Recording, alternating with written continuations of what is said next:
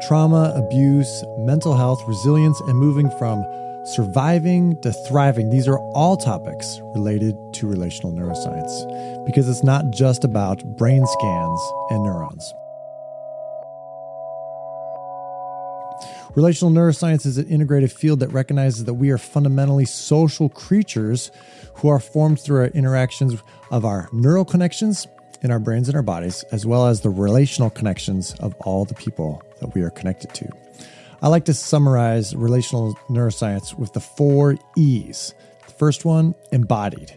Who we are is physically embodied. We are not just brains, we have a body. Our identity and our experiences happen to us through our bodies. Second, we are embedded. Who we are is relationally embedded with those people that we have relationships with. No person is an island. We are the we that comes before the me, for good or for bad. Third, encoded. All of our embodied and embedded experiences are bits of information that uh, are seeking meaning. They're seeking to understand.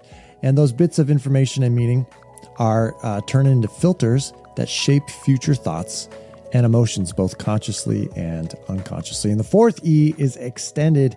Our embodied existence and our embedded experiences are extended out into the world through culture and technology. These four E's of relational neuroscience are mutually related, uh, and they're all different ways that we could talk about how we are formed and transformed. And that's why relational neuroscience is so important for talking about spiritual formation.